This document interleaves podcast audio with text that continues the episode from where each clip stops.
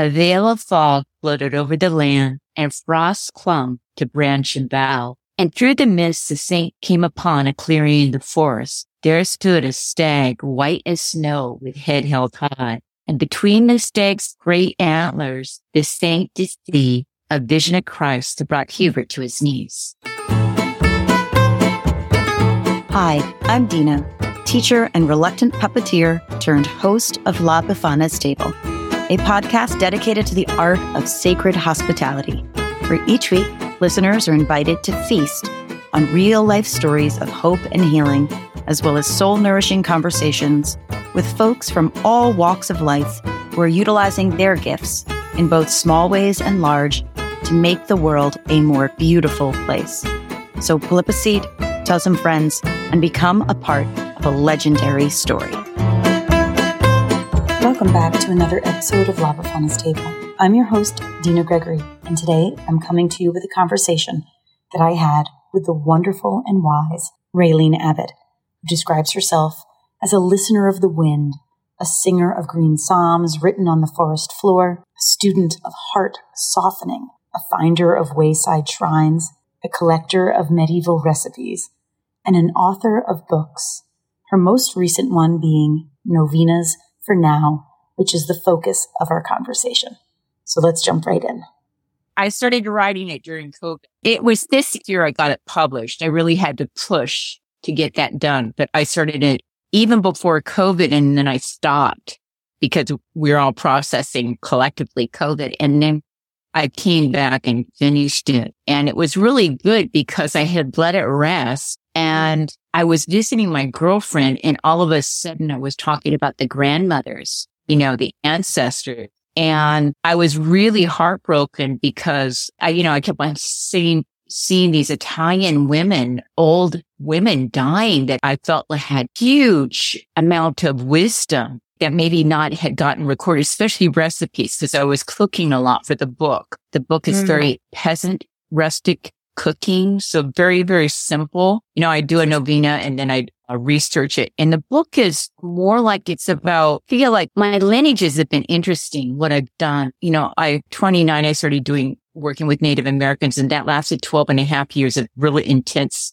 earth training. And then I went, but I was raised Catholic, you know, I, you know, I was yeah. a deaf Catholic girl. And one of the things that I really felt was that Christianity really separated from the earth. But, you know, Mary was always there coming up through the goddess coming through the shrines. And you really find that in Europe, especially in France, you know, with the mm-hmm. Black Madonnas, it's like the fertility goddess walking through back doors. So take us back for just a second for the non-Catholics or for anyone who really does not yeah. know what a novena is. Let can we just go kind of what is a novena? And I guess the question for me is like why now? Why is this book coming through you now? What is it? And who are novenas for? Because as, yeah. as someone who is an Italian who also yeah. has a finds roots in my roots are in Catholicism. I've tried to take Catholicism off of me a hundred million times. Oh no, I'm not. Right. I'm not.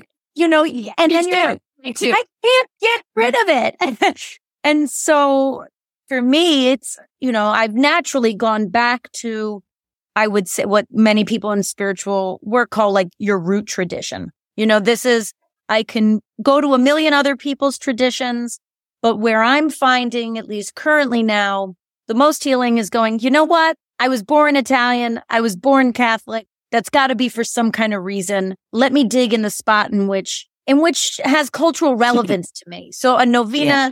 I have my grandmother prayed all the time. Mm-hmm. For other people who may be listening to this, they're like, what are you, what, what's a novena? So we're like, let's go basic, basic. And yeah, and okay. Tell us now. Yeah. So a novena is a, a simple prayer. Usually they have chaplets. They have novenas. A novena is maybe it can be a very simple prayer that was said hundreds of years. So it has all this history. Mm-hmm. And the thing is, is it worked. You pray for nine days. It's called a novena because it's nine days. Okay. And, and so my practice was used to doing um, a mantra, chanting native songs and then mantras, 40 days, six months. I mean, 15 years mantra practice. And when I went to France. I couldn't even say oh, money, pay me home again. Yeah. And we can't separate from our DNA. And anybody that's European, you know, they, we separate because they said, oh, they had bad programming, the Inquisition, da, da, da, da, da. But the thing, you can't separate it. It's in you. It's in your ancestors. So honoring it and changing it. The novena book, I think the main basis of this is I found that these novenas actually work. They're really fast, nine days, five minutes a day. You know, it's, it's, it's really like it's happening, you know, all of a sudden, you know, your problem is gone. and I mean, it, it, it was like I spent three months doing Eastern mantras and I'm going, holy moly, man, this is like working, you know, nine days. That was a surprise. Mm. And so I started doing a lot of research, but people get turned off of Catholicism. You know, there's the Inquisition. They were separated from nature. They, you know, they separated from the feminine. But the thing is, is it's really hard to push it away because you're pushing away your blood lineage. And mm. what this book is about your ancestors were these bodies. All of us are built on a foundation of our DNA and blood lineage. And mm-hmm. what I have found and what I'm trying to do in my book and what a lot of people will look at my work and go, Oh, this is too Catholic. I'm not in the church in that way. I'm more uh, direct experience. Yeah. Or a Gnostic tradition but I've used these, these saints and the research to connect with them through the novenas. And it's been very powerful. Uh, I have a tendency, I edit out the guilt and sin. I'm not into guilt and sin. I'm not into separation. I see it as a oneness mirror and not as a duality mirror. And so what I'm doing, and, and still I see a lot of people push it away. But the thing is, is everybody has bad programming. Mm-hmm. Our ancestors had bad programming. We have bad programming individually and we're all trying to overcome it. So when we get to push it away because of their bad programming, mm. it's more about understanding it and transforming it into a way that sees through one mirror, mm. you know, the oneness, um, not get caught in the duality. And even these saints had bad programming. You know, no one's perfect down here on this planet. That, that's always so important to to to say. Yeah. I mean, the saints or whoever, yeah. uh, holy people or anyone. I think it's so easy in some ways when they're not here anymore, right? To to put them on these pedestals, and so much of the purpose or is the connection through the humanity, right? We're we're looking for like human brothers and sisters guides to kind of go like, Hey, you're a bit of a wreck. I was a bit of a wreck too. Let's become less of a wreck together. yeah. Because yeah, none of us are perfect. And that, and that's, so I address a lot of those things in the book, not so much of an intellectual way. It's more like get into practice and find for yourself. Um, some of the stuff is, I will have old practices in there, but like I say, I might edit a word or two. Right. But I've written a lot of new prayers, uh, mm-hmm. especially for this last, these green saints. Who are these characters? Yeah. Who are these, who are these green, yeah, these green saints? And yeah, the um, greens are really great. So Angelo Giovanni, he was like a playboy, you know, and well, he was in, yeah, he was in Tuscany and he was a soldier and his brother got, got murdered and so it's on Easter Sunday and he finds the murderer and San, San Giovanni looks at him. He's ready to kill him, you know, take his revenge. I mean, that's very Italian. How did he not go for the Italian's running card? yeah. And the guy puts his arms out like the sign of the cross and says, please forgive me. And the Christos, and I use the word Christos because it's not it goes outside of Christ, the personality, but the Christ inside of us. The Christos mm-hmm. is the cosmic Christ. Right. And that's what you know, is finding it here. And so I use that word a lot because it's a Greek word coming from the cosmic Christ that's found inside of ourselves. So he, he San Giovanni looks, oh my God, you know, he's having this vision of Christ through this man. He forgives him. He goes to the monastery and he starts becoming a hermitage. He's, he's against the selling of religious artifacts that are fake. He gets disenchanted by the church and he keeps mm. traveling and traveling all over Tuscany.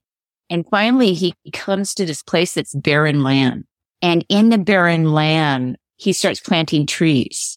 And what happens is monks come and they plant forest after forest after forest. They don't even, they don't even grow vegetables. It's not traditional. They're just replanting the land. Mm-hmm. And I actually have, if I can find it, I can re- read something with him of a prayer that I wrote about him. But when I did the novena, I did the novena. So that's just history.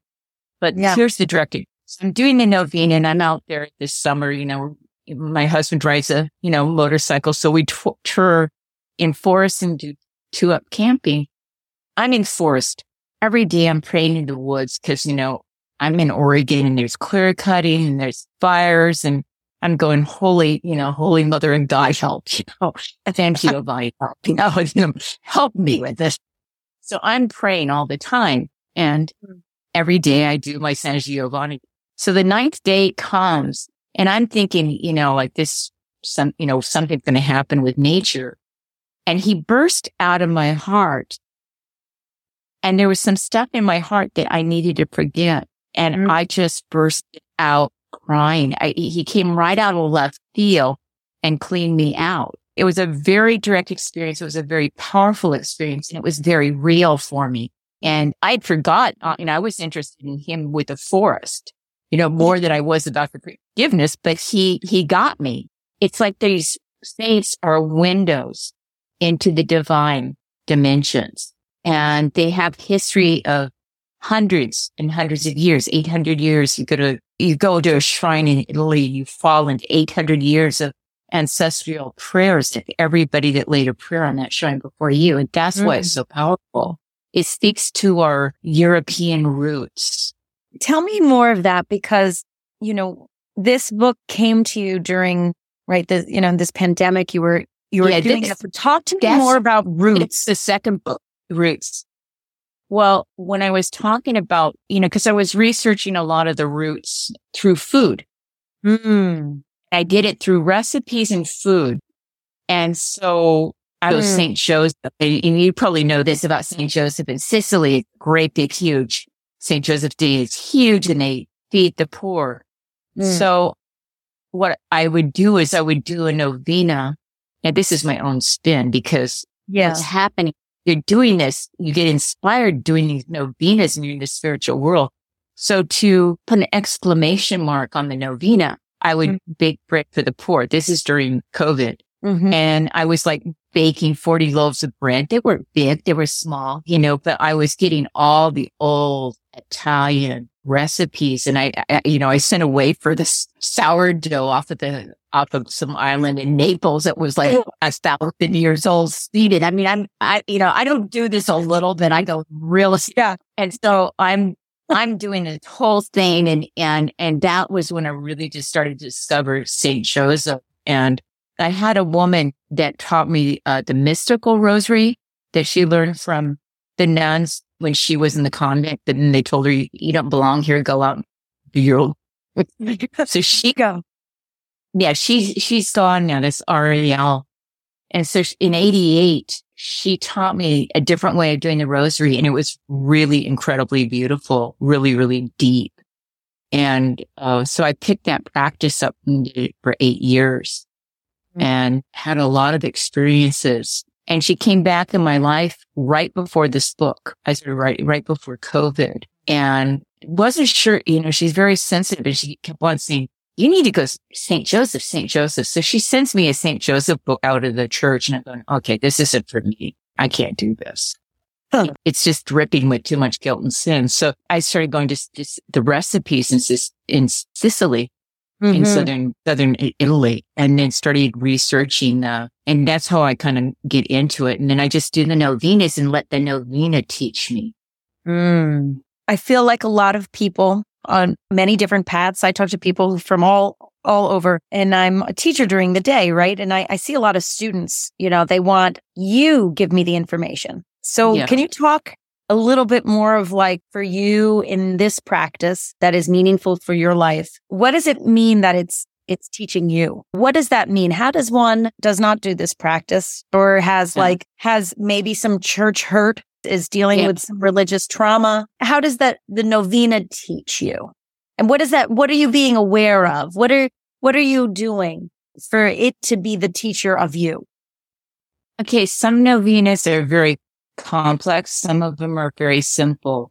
I simply just do, you know, I just simply say it. And as I say it, I'm really devotional. So, you know, some yeah. people are very, and I think that if you really got called as a child in Catholic religion or had a grandmother or an auntie that was really devotional and you saw that, yeah. you understand that made it. And a lot of people don't understand that they, it's all through the head. It's not through this, you know, so this devotional part of me, you know, I mean, yes. I'm six years old, prayed to the Virgin Mary and just said, please give me visions. That's all I wanted. You know, mm-hmm. I want vision. you know, and I got them, you know, mm-hmm. later on, it took a few years, but you know, that yeah. was my prayer. I want to experience what the saints experience. Who was your the, person of like that showed you what devotion looks like? Did you have a grandmother that was this kind of devotional? I, my grandmother, my, my, no, my, my, my one grandmother, but my mom and my godmother really, uh, we went to church all the time. There was a lot of that in, in both of them. And Granny Bell really, really touched me. She was a grandmother in law and she was devotional. And I, I actually write about her in the book. And it's like these feel like women- it means to be, you know, devotional. I feel like we're in this interesting time, right? Yeah. Where, yeah. where we're, where everyone's like, the secular world we said, okay, religion is too much of a squeeze and we want to get away from you. And I feel like we've gone through this rebellious phase and we're, and a lot of people in society like went the secular route and yet are finding that there's, it's not giving enough. And yet, but we lost devotion. So where does, how do we even tap into what devotion looks like in a modern world where a lot of people are, are running away from religion because of trauma, but yet not knowing what to run toward? Devotion to me is sinking into the heart. And maybe I say a simple little prayer, but it's sinking the heart and then deeply listening and then praying. I mean, I think prayer, you know, there is the prayer that maybe I'll say and go, you know, say something, but then there's the prayer that comes from the depths of my heart that it prays through me. You know, uh, my deepest hurts, my deepest longings, prayer of please align me with nature so mm. I can hear her voice, so I can do something right here. So my children, my grandchildren, you know, those are like my deep prayers. I think what happens when you get in that kind of devotion, it isn't like this high and mighty place, yeah. uh, you know, that you're prancing around with your costumes, you know, and I'm sorry, but I gotta say it. You're You know, you're prancing around with your costumes trying to be something. It's not like that. It's like, it's like this humbleness and awe of this deep silence mm, that you're inspired through. And so the closest I can get to it is poetry. That's the closest or art and it, it flows through you like a river, mm. but it's not me. Because as soon as you start, you know, oh, I'm the goddess or whatever, you know, or, you know, look at me, you know, yes. you know, uh, as soon as you get there, you've lost it mm. because it's not the personality. It's, it's, it, it's something that flows through you. And if we all got down to the nitty gritty, we all know that, you know, we have faults. Yeah. We're not perfect. And that's something that the church made this whole fallacy, like, oh, mea culpa, Maricopa, you know, you know, uh, trying to be perfect. It's not like that down here. So there's yeah. just things that were twisted for control. And once you start understanding that, mm-hmm. so it's kind of like unlocking those things that kept our ancestors in bondage and in control because mm-hmm. they're trying to control the masses. If you don't think that this isn't happening right now, it is. Where the same shit's happening, it just looks different. And won't get too much into that, but if you reflect it, there's still the same bad program. There's still the same control issues. There's still people that are acutely suffering of injustice. All of that stuff is still happening, but the freedom is here. The freedom is here. And, and once you get into that stream and listen, it's not about control. It's about alignment. This It's is a word I hear. We I'm hearing a lot. You know, in Yeah. terms of becoming in a you know, and even just that movement. There's like ah, you know, And like, what's my soul saying? You know, what is my soul What's- set? and that's going to be your soul's going to say something different than my soul. Yeah, And that's the truth. You know, like everybody trying to get cookie cuttered into the same religion or cookie cutter. We all have different experiences. We all have different wounding. And when we transform that wounding, yes, we become like this conduit to help other people transform their own wounding in the same kind of, you know, the same kind of area. yeah. The new age, I, I didn't even like that word, but you know, the, the- I don't, I don't know what, what else to call it right now. It doesn't really matter what you do. You just need to do what's here in your heart past the wounding, Past the wounding. past the wounding. Oh, do you mind if I read something? Okay. This one's interesting because now this is a really simple and this is St. Hubert. So I don't know very much about St. Hubert. He's, you know, I get introduced to him and he's the hunt, he, he's the hunter's saint.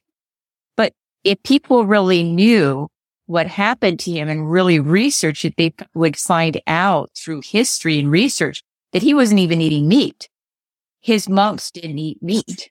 Really? Uh-huh. Okay. But he, but his relatives, through his experience of experiencing Christ in an, a pair of antlers of a deer right. when he was playing hooky at church. I'll read the note because what I started doing was writing the prayers. This is from the church. This is from my, from my heart.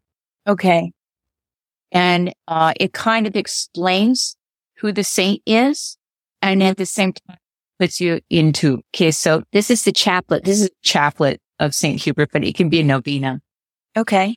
I do the research and in the American St. Hubert, just to say this, you know, they show a brown deer, but I had to go all the way back to the medieval manuscript to get the real history of him in France. Mm. I've been doing St. Hubert for two years without knowing very much about him. So we don't hit deer on the motorcycle in the summer in the woods and it just works you know. Then this spring I had a, I was out and I saw a white deer and I had a visitation in the neighborhood. All of, you know, I'm in suburbia, an urban environment and there was a white deer where I go make water offerings every new moon. And he was there and I had a conversation with him for 20 minutes, went back home, got my camera. He was still there and I got pictures of Oh So- this happened for three new moons in a row. Here's what I wrote. Mhm. And then I'll tell you the punchline of how these things were after I read to you. One holy day, St. Hubert went to hunting deep in the woods. A veil of fog floated over the land and frost clung to branch and bough. And through the mist, the saint came upon a clearing in the forest. There stood a stag white as snow with head held high. And between the stag's great antlers, the saint did see a vision of Christ that brought Hubert to his knees. You have hunted my brethren, you've killed out of lust, and you've lost your way, you forgot how to trust. My presence is within all of nature you see, the heart, the hair, the trickling stream, the wind that blows, yet's never seen. The trees are my chapel here in the woods. The flowers are psalms, yearning to be understood. Have compassion on my congregation of creatures. Your protection they need. Do not live out of lust and do not live from greed. Return to your heart, the seat of the soul. The vision faded, only the white stag remained. The wind whispered through the trees. The birds broke the silence in a chorus of song. And St. Hubert made right all things that had been done wrong. So I just read one more and their story tells you. So I, I went for a lot of saints that are fertility, worked with the land. A lot of my prayers is, is about, oh, I live in farm and grassland Mm. and the pesticides and the herbicides is just destroying this area. And so that's almost my daily prayer. Mm. Yeah, you, you pick your wars, so to speak. You pick your So battle. my, yeah, battlefields. Thank you. Thank you. So this is, okay. So Saint Isidore, you whispered your prayers as you plowed the fields. Angels accompanied you side by side. Saint Isidore, you shared kernels of wheat from your sack to feed a flock of pigeons on a winter's day. Yet when it was time to grind the grain from a half-filled sack, it produced double the flour. Saint Isidore and Mary Cabeza, you joined together as husband and wife to love, to serve, and to adore God. When you fed the hungry, the soup pot became empty and a miracle refilled the pot so everyone was fed. Mary Cabeza, you cooked, you cleaned chapels and shrines and your humble home, and you fed all those who came in need of nourishment. Your head became a holy relic that could be, could bless the land with rain during times of drought that threatened the crops. Saint Isidore and Saint Mary Cabeza bless our crops, our food supplies and farmland with purity and abundance and awaken those who grow our food to live by nature's law and in God's servants, service that blesses all things. And that's how these, these elders, these wise women of, of Europe, these devotional grandmothers held mm-hmm. their, their families together through famine and all these things through these novenas. And I always used to say, you know, I, I had a hard time when I was raising my kids. And I said, my whole family is held together by Hail Mary. And, and, and, and, it was, you know, I, you know, I, I was a working mother and I worked really hard, you know, and I did, you know, as far as materials playing stuff, I, you know, I, I could have done a lot better, but I did, I was a, you know, I was, uh, did what I did. I was a gardener. I was a bliss gardener and I loved it, but it was hard. It was very difficult. And so uh, things kind of were woven together in that mm. way. That's beautiful. I hope that that kind of explains. You have to try it. I mean, I think with the practice, you have to give it nine days and see what happens. Yeah. Yeah. I've done novenas before and I'm, um, I, you know, most of my practices I keep kind of private, but you know, I'm, I, yeah. I, I have connected with that because it's always been the source of connection. You know, I had a devotional grandmother and, you know, she just lived a simple, beautiful life and, you know, was very human and kind and all the rest of it. And, uh, that, that's what brought me to that. And, um, and I just feel like there's yearnings for depth. You know, there's such a yearning for these things. And I don't, I don't even think people know it. like they don't, there are practices from so many different peoples, you know, and uh, obviously you yeah. like me has have a very kind of interspiritual background influenced by many different cultures but uh, it's definitely I, I love hearing about your about your book because to me it's like you know at least where I am in my life, it's time to be rooted, and I felt that a lot in the pandemic. Like, whoa, what were the practices? You know, it was like in yeah. you know like go say a rosary. I think your grandmother did this. You know that that that going like hey, this is all feels very fleeting. What's what holds it down when times get rough? You know, what, what is going to be the, the go-to practice? And I feel like during the pandemic and, and these kind of crazy times, those who have these practices that are, have roots can maneuver through these storms of life a little bit more intact. Not that you don't get a couple bumps and bruises along the way, but you know, there is, there is a, a depth that you can hold on to, a center that you could claim a little bit more. Yeah. I do have a question for you. La Befana's table for me as La Befana as a character from ancient Italian folklore who's known as being the gift giver. She's the, she's the gift giver. She's Italy's Santa Claus, whose, you know, story is interwoven with the, that of the three magi, you know, who, who got somehow on their way to Bethlehem, got lost in Italy. We won't ask for details. I don't know And so she is Italy's ancient gift giver. And I think a lot of what I'm, you know, a lot of the people that I'm connecting with, uh, on this podcast, it's really about how are we utilizing our gifts in both small and small and large ways to make the world a more beautiful place. My question is like, how do we learn, you know, in terms of the magi? I think I read some work that you did on like on the gifts that they gave. how do we look at that story in a different way on a more like archetypal level of, of what it means to be a gift giver? And, and what are some keys of that story that, that you can kind of bring to light a little bit more? Well, Greccio, Greccio, Italy is where the nativity began with St. Francis. Okay. And so I was in Italy and I was practicing. I'm going to go all the way to the nativity.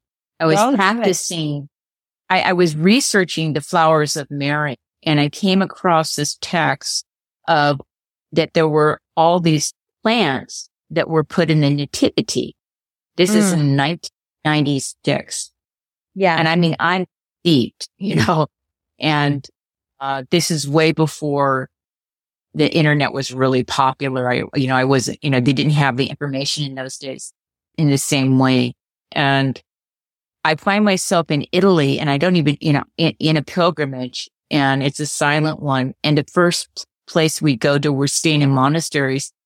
And at first night, I'm on a hard bed and it's cold and I, some stuff had come up and I, my inner child was just kind of feeling really hurt.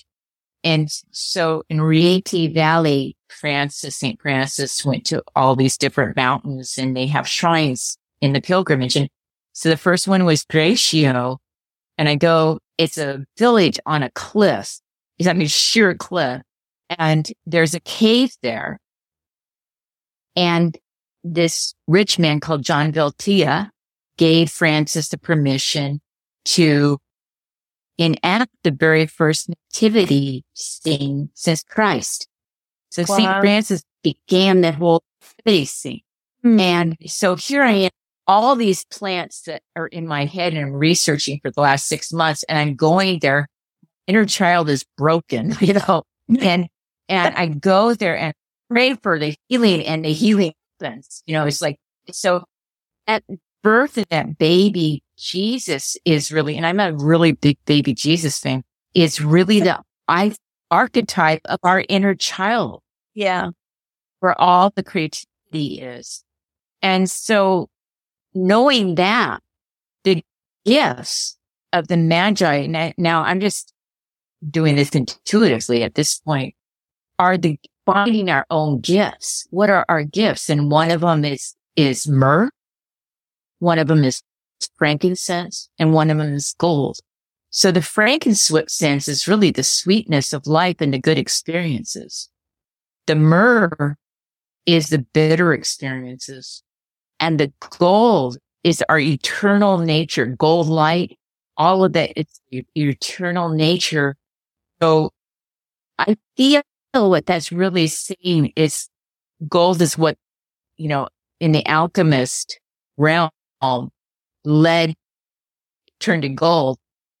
It wasn't something real. It was just the lead heavy emotions of our traumas and our dramas that we mm. still carry around as baggage gets right. transformed into the light of eternal understanding of the spirit. And I think that that's what those gifts are.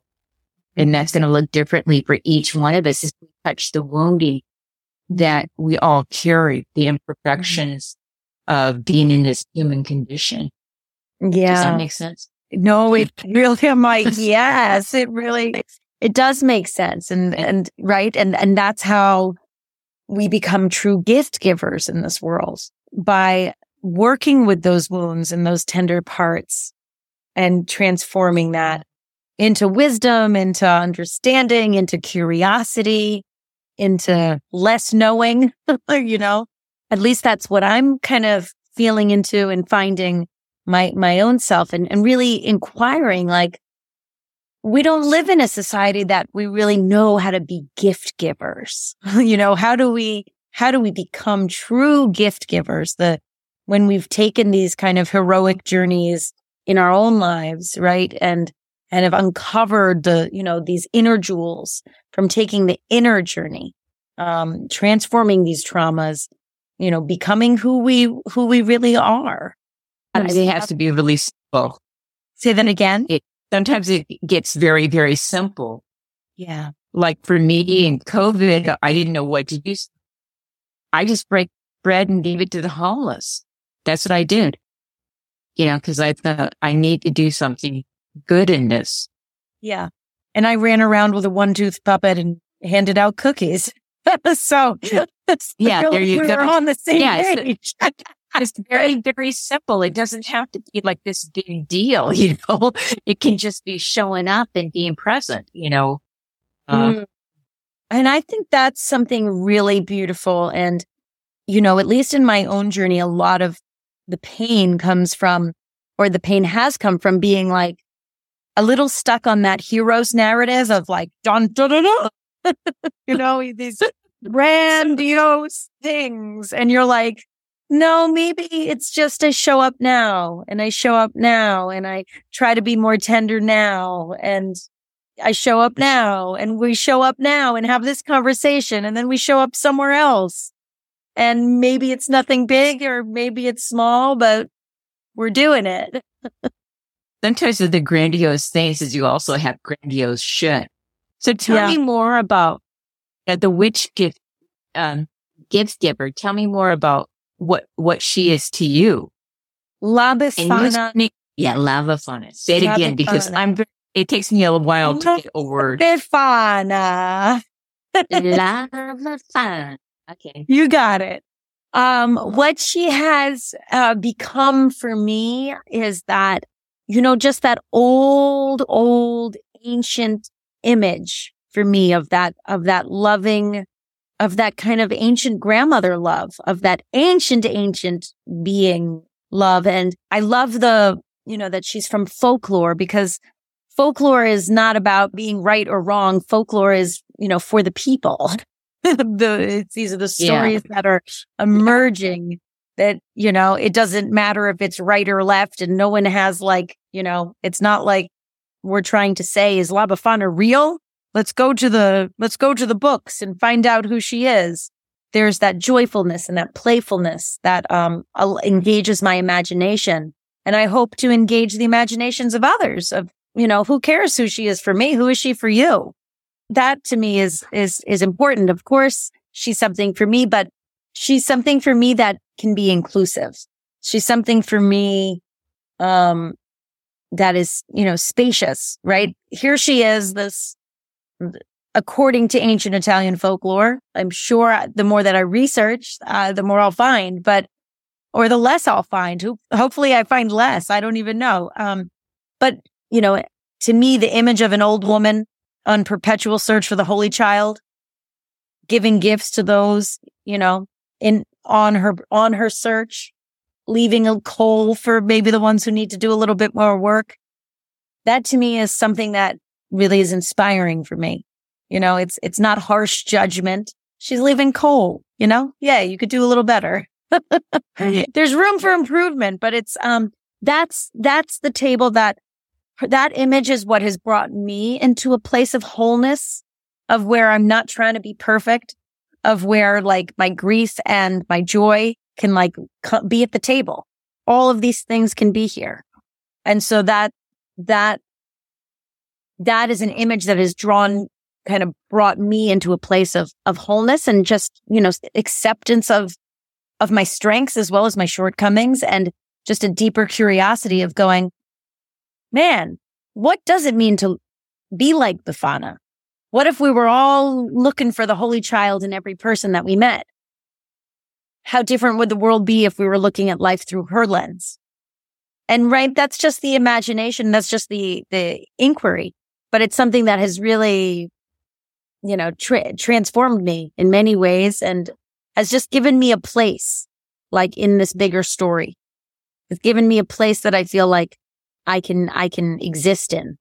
Um, as we, you know, as my small little Dina self has to watch what's going on in the world and is, you know, gets a little frightened. You know, when I can exist in this larger legend, a very ancient legend, um, there's a, a peace that comes over my, you know, over my inner being. That's like, all right, all, all is well. Even when it looks really crazy, all is well. Going to read this to you. This is what I, I brought. It's called Witch Hollow. There was, there was once an old woman who I thought was a witch. She was full of gray hair and her nose always twitched. She said magic words and never cast an evil spell. She is known to heal and bring herbs to make well. I asked one day, are you a witch? I say, Oh, child, label me as you may. But just as this old hollow tree, there's nothing left here in me. I walked away without a word. Her silence was all I ever heard. And in her silence, I was empty as could be. And in the emptiness, I understood the hollow tree. And I found the will to be free. And in the freedom, all labels cast away. And I don't know what to call myself to this very day. I met an old woman in Witch Hollow. How hollow can you be? Uh, oh my God. We're going to have to end it on that one because that is wow. That's, the question. Well, that, that is the well, question that we will we will leave for everyone listening to this to sit with. You know, how hollow can you be? That is just so, so, I feel like you wrote that for Befana. I feel like, yeah, I feel like, ah, that's exactly. Well, maybe I did. maybe you did. Oh my God, Raylene, so amazing. Um, just remind me again, how do people find your work? Um, where oh, do you, yeah. okay. how do they find you? Let's, let's get, okay. a, you know, okay. Um, it, Raylene Abbott at gmail.com is my email. That's pretty direct. Facebook, Raylene Abbott. Uh, my books, if you just go Raylene Abbott books on Amazon.com, you'll get a bunch of them. Uh, the novena for now is, is really the bridging the gap between Christianity and nature. Mm-hmm. And that's what it is. And, and a lot of practices for our environment here for just the common problems of getting through life, but also environmental integrity and mm-hmm. what we need to protect ourselves and our family at this time, you know, through prayer and practice and not just ourselves and our family. It's like if for your community. Yeah. One person praying in deep devotion can, can be like a tent of protection mm. for hundreds below you. But it takes that, that commitment to become that. Well, thank you. I, I can't even imagine all the beings, humans and creatures that are just um, blessed by the deep devotional practices that you have. You are definitely a beautiful embodiment of everything that you you talk about, and I'm so excited that whoever is listening can be introduced to some of the practices that have been so pivotal and, and transformational in your life. Thanks so much for pulling up a seat to La Befana's table. To get episodes sent direct to your inbox, as well as other perks such as access to our monthly community and connection hours, be sure to subscribe to my Substack, dinagregory.substack.com. Ciao!